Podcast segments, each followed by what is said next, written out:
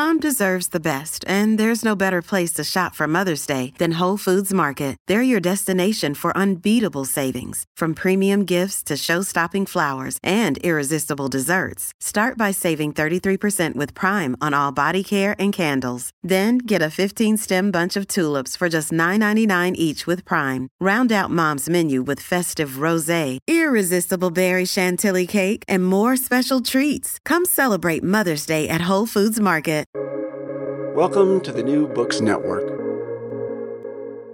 Hello, everyone. Welcome to Academic Life. I'm your show host, Dr. Christina Gessler, and today we're joined by Dr. Gupta, who's going to share from her new book, I Kick and Fly. Welcome to the show, Dr. Gupta. Thank you, Dr. Gessler. I'm really pleased to be on the academic life with you. I am so glad that you're here and you're going to share this book and the background that led up to it. But before we jump into that, will you please tell us about yourself? I am an author activist. I used to be a journalist and I was traveling through the hills of Nepal when I came across rows of villages with missing girls and I didn't know what was going on. I followed the trail, and to my horror, I found little girls locked up in small rooms in the brothels of Bombay. And when I saw that, something inside me snapped. I was depressed, I was sad, I was also angry, and finally, I was determined to do something about it. And uh, I ended up making a documentary on that subject uh, called The Selling of Innocents making the documentary changed my life and I became a lifelong activist. So I won an Emmy for Outstanding Investigative Journalism. I was on stage in the Broadway Marquis Hotel in uh, New York. And when everyone was applauding, all I could see beyond the bright lights were the eyes of the mothers in the brothels of Mumbai who had told me their story because they wanted a different future for their daughters. And so I remember that was the instant when I decided I'm going to use my Emmy and my documentary not to build a career in journalism, but to make a difference. So that's when I became a lifelong activist. And basically, my activism was um, aimed at uh, creating a world in which no girl or woman is bought or sold and I did that in many different ways. I took my documentary to the United Nations and asked for a new law which would stop punishing the women and the girls and instead punish the traffickers and the buyers who were creating the demand for trafficking. And I managed to get that passed, not just alone, with a whole host of friends and allies, NGO leaders, activists, law enforcement people, member states, uh, leaders from different countries, feminists child rights advocates. And I did the same. I went and took the documentary to the US Senate. I showed it there to the US Congress and the Senate. And uh, I played a role in the passage of the first Trafficking Victim Protection Act in the US. Um, I testified about what happens to girls. And then I also went back to the women who had told me their story my, uh, while I was filming. And I said, What do you want me to do? And they said, We want you to do four things. We have four dreams. We want a school for our children we want a room of our own where a customer cannot walk in wherever he whenever he likes. We want a job which has old age pension and uh, no violence. And we want punishment of our perpetrators those who had bought us and sold us. And that became the business plan of an ngo that i set up with those 22 women. The ngo we called it apne aap which means self action in hindi and we also called it Apne Aap Women Worldwide. Half the words are in Hindi and half in English, and half the words mean self action, and the other half means women worldwide because we wanted to form small circles to organize inside the red light areas, but also to form circles which would connect with each other like a rhizome in the world and be part of a global movement against human trafficking, against sex trafficking. So I am a journalist, I'm a lifelong activist, and now I'm going back to my writing roots in a different way as an author because I feel there is nothing greater than literature to change our hearts and minds. And I have a story to tell which is based on both truth and hope. Like all great literature, it's about a girl who escapes the sex trade by becoming a kung fu champion. And that story, I decided to tell it as fiction, even though it's based on true life stories inside my NGO Apne Aap, where a girl did win a karate gold medal. And then many girls won karate gold medals after that, finished school, went to college, because that one girl's courage ignited change in the whole community. But uh, also, uh, I wanted to tell the story as a novel, as fiction, because I felt that I can go into the feelings of my characters the mother, the father, the brother, the teacher, the woman's right advocate, the girl herself who's about to be sold into the sex trade, which no data sheet can do. I wanted people to empathize with her because through my book, I Kick and I Fly, I'm hoping not just to educate everyone who reads this book about the importance of women's collective action, about the importance of courage and hope, about the importance of girl empowerment, education, also the importance of um, our bodies and that they belong to us and to nobody else. So I wanted to share all this with people in this book, and education is definitely a big part of it, but I also wanted them to feel in their hearts and become part of the movement against sex trafficking. So, literally, with this book, I'm passing the baton on to all the people who will read this book to join the movement. And so, therefore, I call myself an author and activist, author activist, um, and that's who I am. Character in this book is Heera, and we meet her family and we see the very complicated web that is sex trafficking and how difficult it is to extricate anybody from that web. Can we define some of the terms that we've used so far? You talked about the red light district, um, about sex trafficking. Can we go ahead and unpack that for listeners and situate your character Heera in that, please? I have tried to introduce the terms which are actually in use in the human trafficking world. So, for example, I use the term in the life.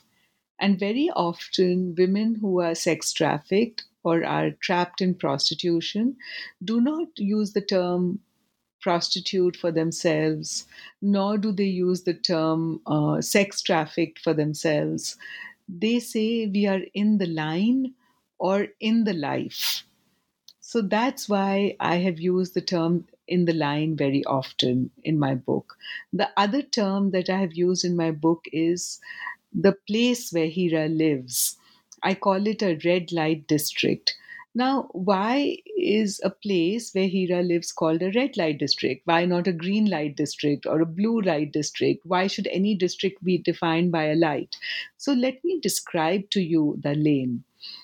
Heera lives in a very narrow dirt strip which has mud huts on both sides. It's right next to the railway tracks in the poorer part of town. There is no electricity there and there is no plumbing.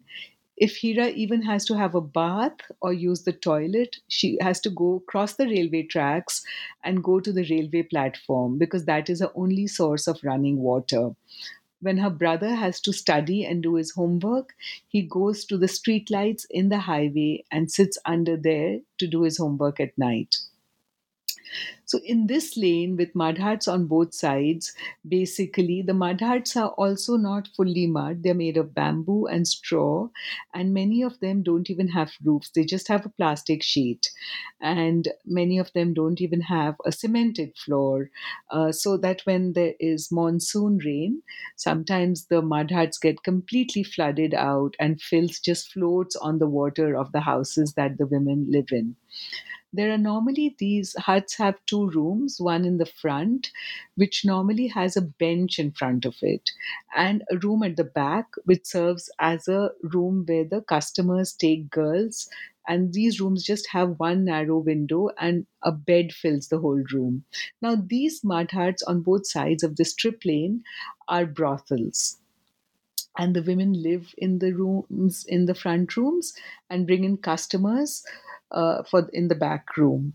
In, in front of the front rooms is a bench, and the girls who are sold to the customers or clients sit on the benches under a lantern, which casts a pool of light on the face of the girl who's normally uh, made to sit with some mascara around her eyes, lipstick, um, a red lipstick, and powder on her face, and even made to make her breasts look bigger by stuffing uh, cell phones and cotton and other things inside the bras so that they look more appealing to customers.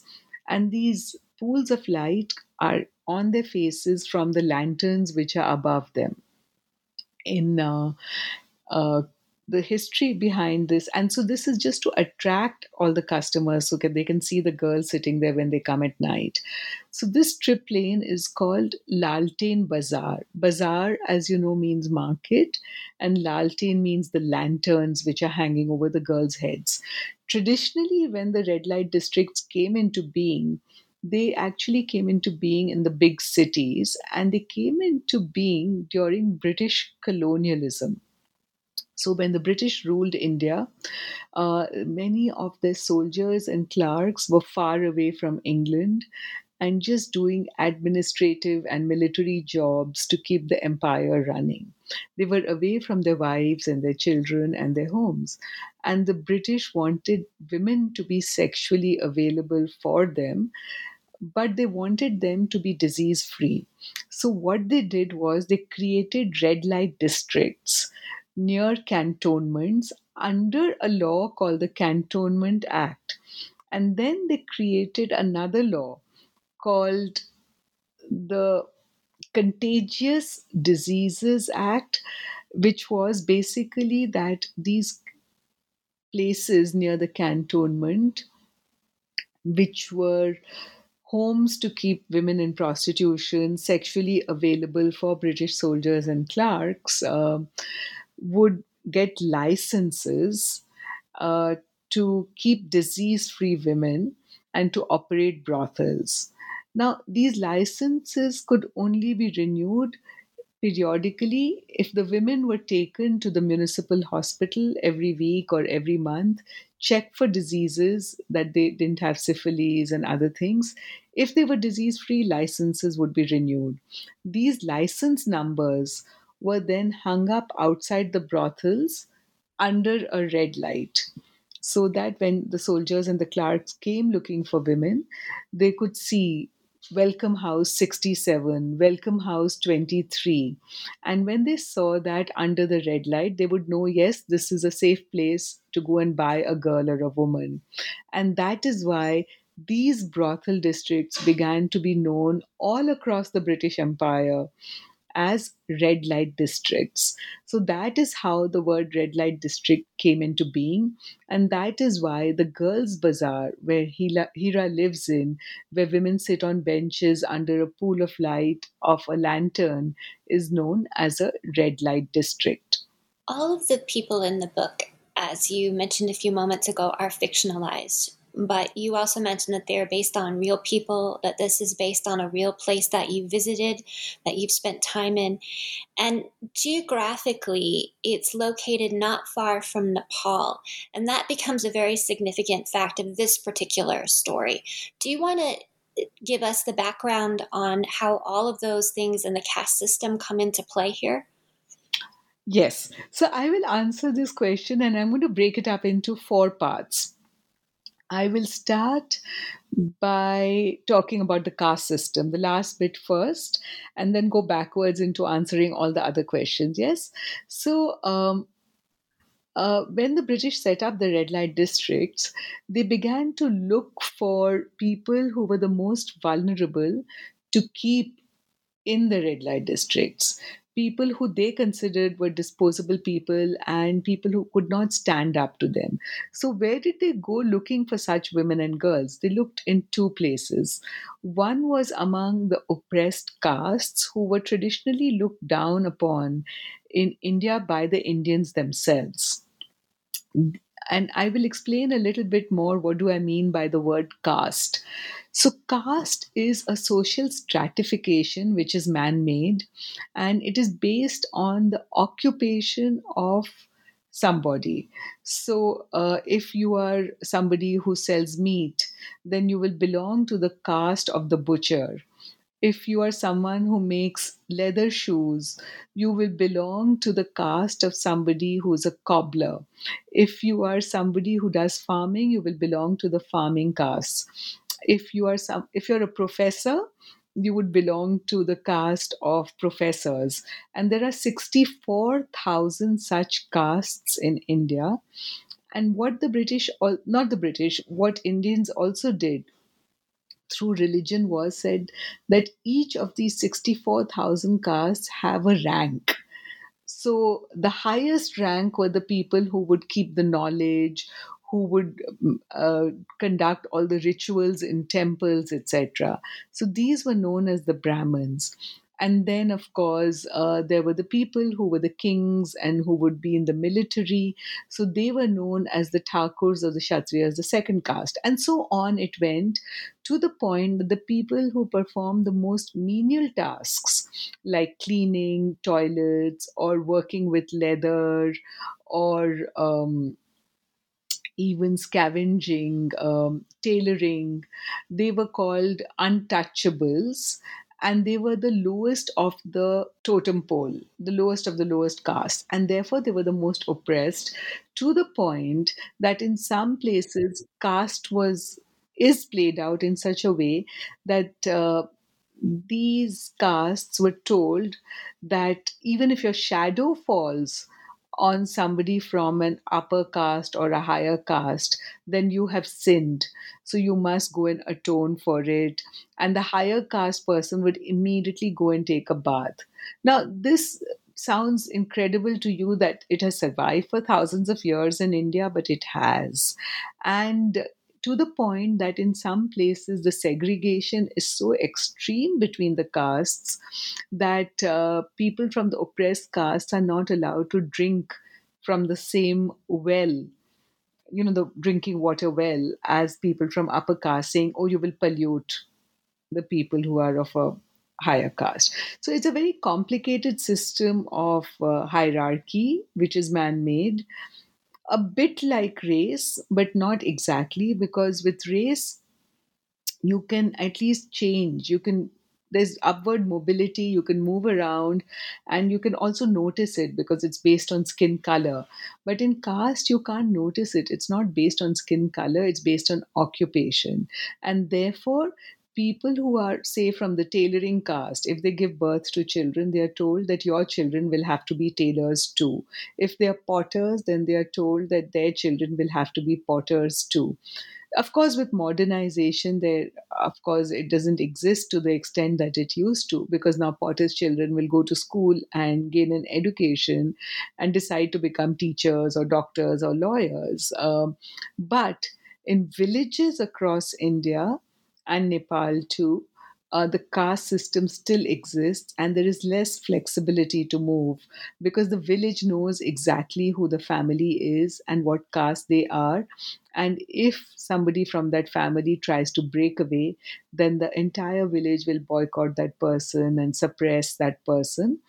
As you know, in my book, I Kick and I Fly, Heera is from a caste which everybody considers is meant to be sex trafficked, is meant to be prostituted. but how can that be? And so I did some digging when I began working through my NGO Apne Aap to find out like, can this be true? Can there be a caste which is destined for prostitution? And then I found that actually this this uh, superstition or this belief was not that old. It had just started in the 1850s 19th century under British colonialism, back to square one. Because when the British took over India's forests for the timber that they needed for the Second World War and the First World War, they basically evicted all the nomadic tribes from there. After evicting the nomadic tribes from there, they told them that you can't even continue to do what you do in terms of moving from one place to another because you will be making products that we want to make. You will be selling products that we want to sell the British wanted to replace all Indian manufacturing and trade with made in England products and sale of made in England products. So, what they would do then at that time was to outlaw all the people making products in India, which were these nomadic tribes. For example, these nomadic tribes would make medicines from the forest produce. The British said, You all are quacks, and we are going to replace you with GlaxoSmithKline then these nomadic tribes were great dairy farmers and they would sell cheese and milk and other dairy products. The British outlawed them, saying that no, our company, Keventer's, will come and sell all of this. These uh, nomadic tribes were very good at making bamboo and iron utensils. The British banned that too. So these people were banned from their land and they were banned from their livelihoods. And not only that, British authorities said that they would have to prove that they were not secretly traveling at night when everyone was asleep by showing up at midnight and at four in the morning, the men in the community. And because they were not allowed to move, they were not allowed to own land, and they were not allowed to have a livelihood, many of these nomadic communities did, uh, ended up as quarters on the land of very, very important landlords who would collect taxes from the people for the British, or they would become squatters on government land, like near the railway tracks. In return, the men had to do the most menial chores, and the women had to be sexually available for British authorities or the landlords. And that is how these communities became trapped in what I call intergenerational prostitution, prostitution that is passed down from mother to daughter and pimping from father to son. So, this is the kind of community that Heera lives in. Her community is also a nomadic group which was banned and called a criminal tribe by the British. And they ended up squatting along the railway tracks and slowly began to be sexually available for anybody to the point that they even forgot that they had done something else before then. And there is a passage where Heera's mother reminds Heera that actually uh, the nomadic community that Heera comes from is not meant and not destined for prostitution. This is not something which they were born to do. And she explains to Heera that when the community and the tribe were nomads, they would go from forests to the plains. They would sell products, make medicines. They would do acrobatic feats like walking the tightrope. They could sing and dance. And she explains to Heera how her own brothers, Heera's uncles, were very famous uh, wrestling champions and they would also perform as pehelvans is what these wrestling champions were known as that how they would perform in different places and win matches and all of that. So she tries to remind Heera that her destiny could also belong to the nomadic side of her family, which is still extant, and not everyone has de- ended up in sex trafficking or in a brothel or in prostitution. Now, this also is what you were asking me about Heera lives 14 kilometers away from Nepal in India. Because for these nomadic tribes, national boundaries meant nothing. They lived in forests and came to came to the plains, and that's all they knew. So, uh, for example, Heera's family actually comes from the mountains of Nepal, but every year they would come down in winter to the plains of India. So for them, India and Nepal were both their own country in a way. And that is why the border of India and Nepal really meant nothing to them. And the same thing is also true uh, for other things.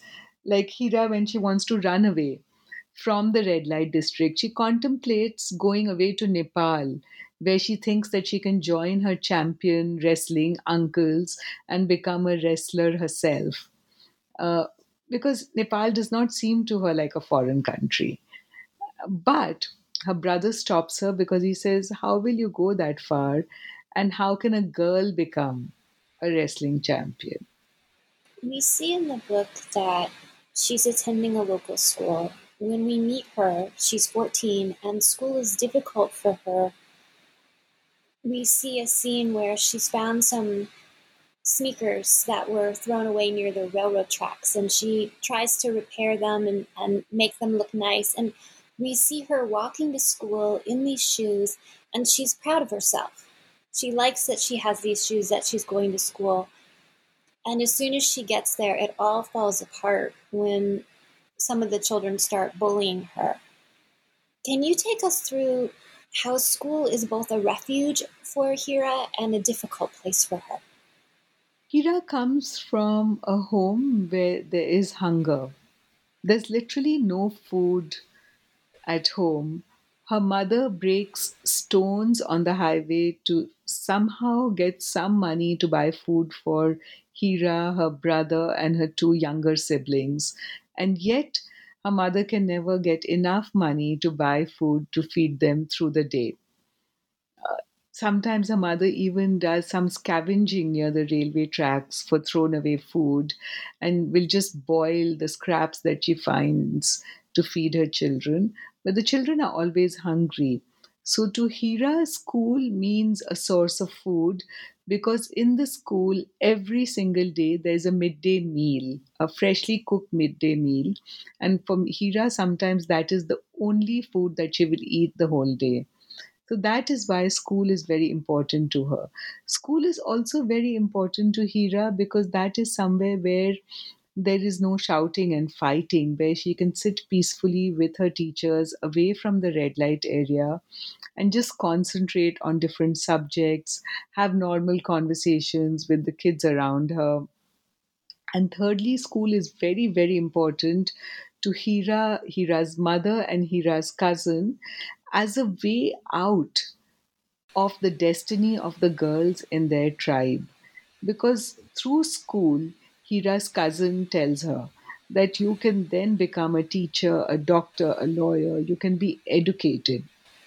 Her mother also believes the same thing that with an education, Heera can get a job and does not have to be sold into the cattle fair just like her cousin Mira was sold.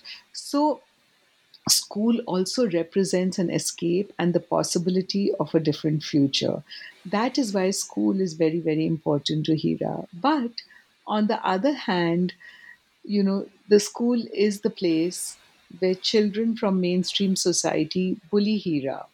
They bully her because of her caste, because she comes from a caste which the town and the village believes is meant destined for prostitution.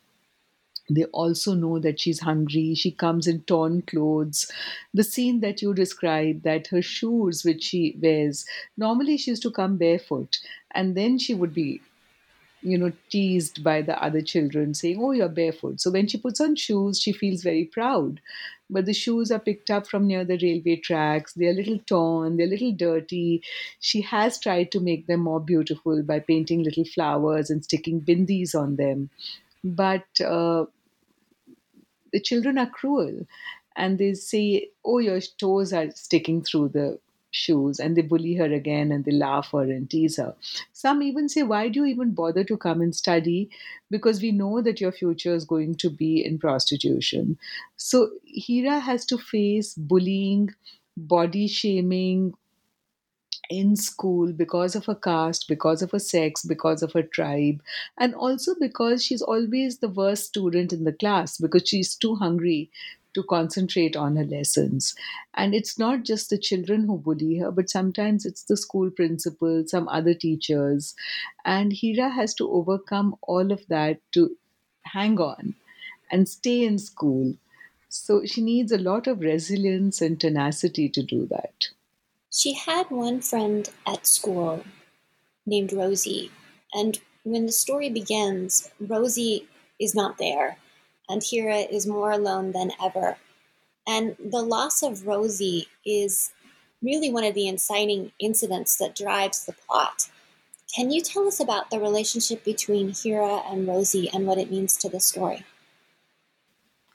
Hira and Rosie are best friends in a school where no other girl or boy will talk to Heera because she comes from the red light district, because her clothes are torn, because she's too hungry to focus on lessons, she has this one friend, and that makes all the difference to her because Rosie will always ask Heera to sit next to her. Rosie will help her with lessons. Rosie invites her home. And all of this means that Heera has self confidence. It means Heera has a connection to someone from mainstream, mainstream society, which gives her hope that she can carry on and builds her self esteem. Rosie's brother, Manoj is also somebody who is friendly with Heera when Rosie is friendly with her. But one day, when Rosie disappears, Manoj also distances himself from Heera and stops talking to her. Now, Rosie disappears because Rosie's father decides to send her off to Nepal with her mother. And nobody quite knows why this happens. Heera doesn't understand it either. And that's the plot of the story that why does Rosie disappear to Nepal and what happens to her eventually? And what does Heera do to find her friend and recover her from a very dangerous situation? The friendship between the two girls one did not give up on her when she was in school, and the other does not give up on her when she goes missing. And they overcome class boundaries, they overcome even boundaries of countries because we begin the story in India, but we end the story in New York and uh, they also overcome boundaries of class and caste. But these two little girls find strength in each other's friendship and also the courage to stand by each other against all odds. One of the things that might be surprising for readers and listeners is that Rosie would seem to come from a family that could protect her because of her father's position. But you've laid a lot of foundation for what colonialism has done to cause so much ongoing generational harm. Can you talk to us about how Rosie's father is embroiled in this matter as well? Okay, spoiler alert for all of you who are listening to the podcast. So, Rosie's father is a cop and he's from an upper caste family. Rosie's mother is not his legitimate wife. She's a Nepali woman that he lives with, and Rosie is born of that union. So she is not recognized by mainstream society as a real daughter, nor is the woman who's Rosie's mother recognized as any woman with rights either to his inheritance or to his property. And finally, uh, this man who is Rosie's father, he's a corrupt cop. He decides one day that he wants to make more money and even sell Rosie. And he's corrupt uh, and in collusion with the trafficking crime lord who operates Heera's lane. And, you know, nobody knows why this corrupt, this man has become this cop has got a, become a bent cop. Why is he corrupt when he's upper caste, when he's a cop? Why does he even need to work with a trafficking overlord? Now, there's a secret in his own past where he was caught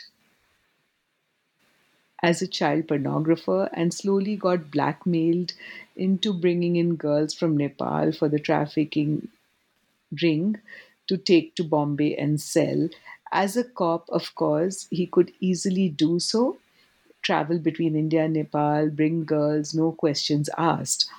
And that's how he got into it to the point that finally the trafficker asked for his daughter and he had to let her go. There's a woman in this story who's pivotal. She runs a hostel and she's both in the community and not. She has connections, but she also has the trust of the women and girls in the community to some extent. And because of that, she becomes incredibly important to both Rosie and Heera's outcome. Can you talk about what it means to have the hostel there and how it might be modeled on your own work?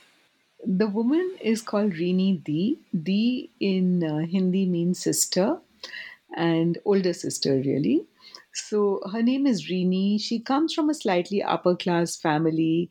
She's educated, she's feisty. She's also uh, very fond of martial arts. Uh, she is a kung fu teacher. And uh, she is from the village, but from a better um, has had better opportunities and is definitely from an upper class family.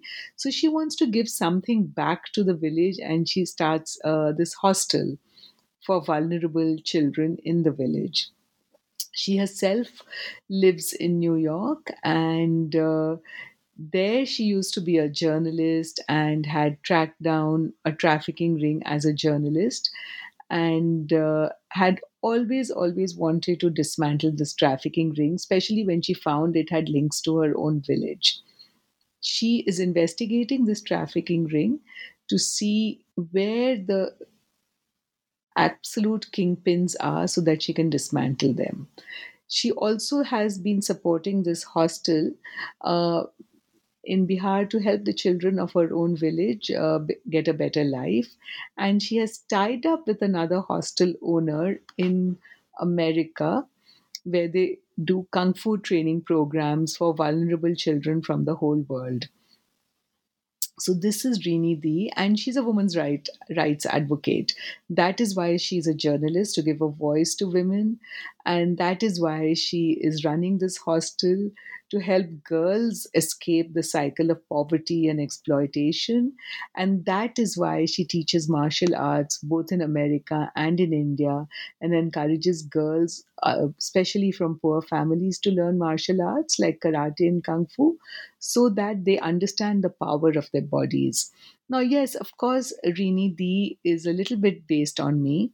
Uh, I am a feminist. I am a women's rights advocate. I do live in New York. My hometown, my childhood home is in Calcutta and in Forbesganj, exactly where um, the book is based. I do run an NGO called Apne Aap, and I am a journalist. I used to be a journalist, and my NGO does uh, support the education of girls just like Heera to go to school um, from the red light district and we have a community center in the red light district and my ngo also has a hostel attached to a school where children from the red light areas can stay safe and protected, uh, supported through their homework and other lessons, and be able to eat properly and sleep safely.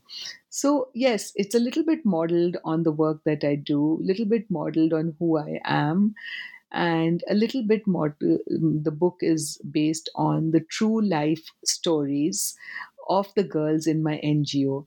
In fact, you know, I began writing I Kick and I Fly when a girl just like Heera won a gold medal in karate.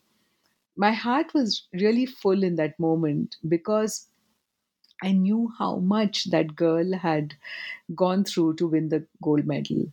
She came from absolute poverty. There was no food at home, just like Heera. The roof in her house was leaking, just like Heera. The father was an alcoholic and wanted to sell his daughter into the sex trade, again, just like Heera. And in the case of that girl, there was no mother to even protect her, no cousin to stand up for her. And yet, that girl did hang on and stay in school. She did uh, learn with great, great passion and tenacity to, uh, you know, become a kung fu champion and eventually win a gold medal. And I saw that when she won the gold medal, then suddenly something changed right in the school itself because then the school could be proud of her the teachers who would tell me why do you want to educate children from red light areas? You know this community will never change. Suddenly they saw her bring a gold medal for the school and began to respect her. I saw something in the community change because then other women began to fight for their daughters to go to school and feel that yes there was a chance that their daughters could have a better future. I saw the village change because the villagers who would tell me oh you know you should not mix up children from mainstream society with children from uh, with children of prostitutes. Why don't you run two hostels and they also felt that oh you know these girls are bringing in gold medals for our village our district. So the courage of one girl was so contagious. I saw that. I also saw in reality how women's collective action can bring about change. Because it really did happen that uh, you know when i wanted to ed- uh, bring one girl into school it was very very hard because the traffickers uh, you know would say we won't let you take her to school. They would uh, you know beat up my staff members. They even stabbed one of my staff members. They used to attack our office. They would steal our fans and our files. I once had someone someone pulled out a knife at me once uh, saying i'm not going to let you do anything here. And it was in that moment that you know there were 22 mothers who suddenly formed a circle around me and told the trafficker or whoever he was that if you want to kill her you have to kill us first. And the man slunk away thinking it was too much trouble to kill 23 women. And in that instance in a very practical way i learned the power of women's collective action. And i also learned that you know there's nothing more powerful than a community which comes together around an issue which it cares about. Because here were these people, I thought they were powerless, but they rescued me. And it was just a circle of women. And that's why, you know, the Apne model has always been forming circles. We call them mandalas. Mandala means circle in Buddhism and in Hindi. So we form and organize in small circles, which are completely non hierarchical. And the NGO that I run, Apne it always is inside the red light district. There's a community classroom, there's a kitchen always, there's a dojo the dojo or the kwoon uh, where the girls do martial arts, the kitchen where they get hot prepared food which is cooked by the women from the red light area, the mothers groups, and they get help with homework. There's always a classroom, and if they are not in school, then they get uh, prepared for school through classes. There's also playtime. There is storytelling where the women sit in circles and tell stories to each other, cry and laugh and learn that they are not crazy. The system is crazy. And of course, there is training on rights, there is training on hygiene, healthcare, starting livelihoods, bank accounts. So, Apne does this in red light district after red light district. And over the years, we have helped more than 20,000 women and children exit systems of prostitution. We have educated thousands of girls just like Heera finished to finish school and college. And one of the important changes and the breakthrough moments was when a girl won a gold medal in karate because suddenly they felt they could win something. And that really did make a difference. So that's why I wrote I Kick and I Fly, uh, you know, because I thought, you know, I've got to share this story with the whole world. It is so incredible, but it's so true. And most people think, oh, nothing can be done about prostitution. It's as old as the hills. Some people have told me men will be men. Um, you know, and I want to challenge all of those people because they are both sexist and elitist when they say that. Because after all, you know, prostitution is an absence of choice and it can be challenged if we increase choices for the most vulnerable girls and women, the people I call the last girls. The last should definitely not be the least. The last should come first. So, with you know, this is something that I got from Gandhi. He would always say that whenever he embarked on any action, he would shut his eyes and think about the impact, the positive impact of that action on the weakest person he knew, the last person. And if the action would have an impact, then he would go ahead and do it. And that was his mantra. And that is my mantra too. For me, the last and the weakest person is the last girl. The 13 year old in a brothel in Kolkata or Bihar, or the 19 year old on a street corner in Queens, New York, or Atlanta in Georgia. She is poor, she's female, she's a teenager, and in America, she could be black or Native American. In India, she's from an oppressed caste or a minority religion. What do you hope this episode sparks for listeners? I hope um, that for, they go buy the book, they get interested in the book, and they go read I Kick and I Fly because I have written I Kick and I Fly for them. I want people to empathize with the last girl. And the last girl in my book is not a data, she's not a number, she's not a statistic. She's a human being. She's a flesh and blood girl who's hungry, who cries, who has friends, who wants to give up, who has complicated family relationships, who loses self control, who fights for no reason at all and then fights for the biggest reason, who does not who's not doing well in school, who feels lonely and then struggles to do well in school, who loves her mother but fights with her mother and does not know what the future holds for her but turns adversity into an opportunity and figures out a way to discover the power of a body through kung fu and how to fight for it. There's a sentence in the book uh, which I, in which Heera tells uh, says that self defense taught me I have a self worth defending. So I want everyone to go buy I Kick and I Fly and read the book, empathize with Heera, and know that while Heera's case may be extreme, that body shaming, bullying, sexual abuse happen to mostly all the kids out there. Girls, especially, but boys too, and LGBTQI, the entire spectrum. The Center for Disease Control has just come out with a report saying that teen mental health is the biggest pandemic in America all the kids are reporting to be sad, lonely, suicidal. And the root causes are same food insecurity, unstable housing, body shaming, bullying, and sexual abuse. The same five themes that I talk about in my book. And I'm hoping that by reading I Kick and I Fly, we will have a way of discussing these subjects with each other, adults and children, young people with young people, young people with adults, because we can do so through the third person of Heera, her mother, her brother, her father, her teacher, and uh, her mentors, because by discussing these subjects, we break the culture of silence. And only when we break the culture of silence can we change the end.